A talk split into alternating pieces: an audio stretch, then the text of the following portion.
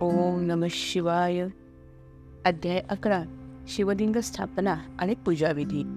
ऋषीगणांनी विचारले सूतजी शिवलिंगाची स्थापना कशी करावी? त्याची पूजा कशा प्रकारे करावी? कोणत्या काळी ती पूजा करावी? कोणत्या द्रव्याने करावी? हे आपण मला सांगावे.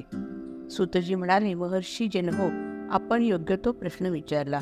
शुभकारक वेळी पवित्र तीर्थक्षेत्री नदीकाठी किंवा पवित्र स्थानी शिवलिंगाची स्थापना करावी. त्या लिंगाचे नित्यपूजन करावे. पार्थिव द्रव्याने पार्थिव द्रव्याने जलमय द्रव्याने अथवा तेजस द्रव्याने त्याचे पूजन करावे. ज्यांना शिवालय बांधावयाचे असेल त्यांनी उत्तम शिल्पकाराकडून बांधून घ्यावे. तेथे कायमस्वरूपी शिवलिंगाची प्राणप्रतिष्ठा करावी. मंदिराचा गाभारा सुंदर असावा. वैदिक मंत्रांनी पूजन करून सर्वांना उपहार देऊन त्यांचा मानसन्मान करावा. यानंतर महादेवाचे मनोभावे ध्यान करावे.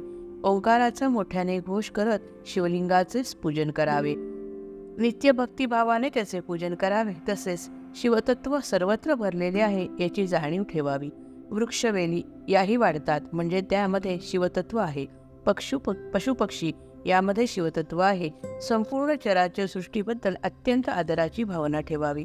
कायावाच्या मनाने कोणालाच दुखवू नये. प्रत्येक जीव हा शिवरूप आहे. ही विश्वस्थापना संकल्पना हृदयात बिंबवून सर्वांची सेवा करावी. शुद्ध अंतकरणांवर सर्व शुद्ध अंतकरणाने सर्वांवर प्रेमाचा वर्षाव करावा. त्यामुळे शिवजींची कृपा आपणावर होत असते. मंदिरामध्ये शिवलिंगाची स्थापना केली असेल तर नित्याने षोडोपचारे पूजा करावी.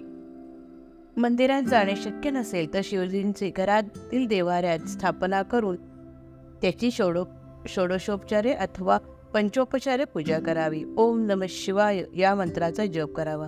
मोठ्या प्रमाणात जप केला तरी चालेल अथवा मनातल्या मनात जप केला तरी चालेल. कोणतेही सत्कर्म वाया जात नाही हे पक्के लक्षात ठेवावे. जपाने आपले अंतकरण शुद्ध होते. शुद्ध अंतकरण म्हणजे अति शिवतत्व प्रगट होते. यासाठी नित्याने जप करावा.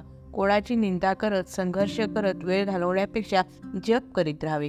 शंकराची भजने गावीत इतर संतांची भजने गावीत. गायत्री मंत्रामध्ये फार मोठे सामर्थ्य आहे. विश्वाला प्रकाश देणाऱ्या भगवंताला आपण सद्बुद्धी दे म्हणून प्रार्थना करतो. सद्बुद्धी ही सर्वश्रेष्ठ संपत्ती आहे. या दैवी संपदेने जीवन आनंदमय होते. शिवाची स्थाने जेथे आहे तेथे जाऊन मनोभावे दर्शन घ्यावे.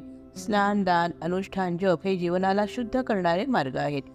ऋषीजन सुतांना म्हणाले हे महात्मन तुमच्या मुखातून प्रगटलेले विचार ऐकून मन प्रसन्न झाले आहे.